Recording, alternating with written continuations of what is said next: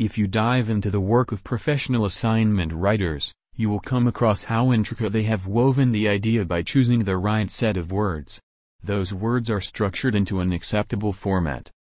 There is clarity maintained from the beginning till the end. It is beneficial for both the readers and the writers. The reader will not get confused with the written format, and the writers will get lost in writing the content of the assignment. Clarity should be in terms of idea, structure and words. It will make your assignments more extraordinary. Academic Writing Help Online can make you aware of the aspects you can follow to develop clarity in your writing.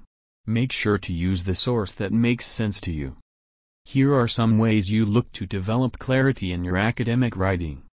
1. Include the topic in the introduction. The readers should get what they are expecting from the title and the introduction only. If you don't spill what your writing is about in the introduction then the readers will lose interest in reading the whole thing. It will clear the view of the readers, and they will know what to expect from the whole thing. 2. Focusing on the sentence length make the sentences shorter and to the point. Don't mention more than two crucial points in the single sentence. Highlight and explain the one point clearly before introducing the second point. Support your idea with the background information. 3. Bringing cohesion Cohesion is standing as a whole.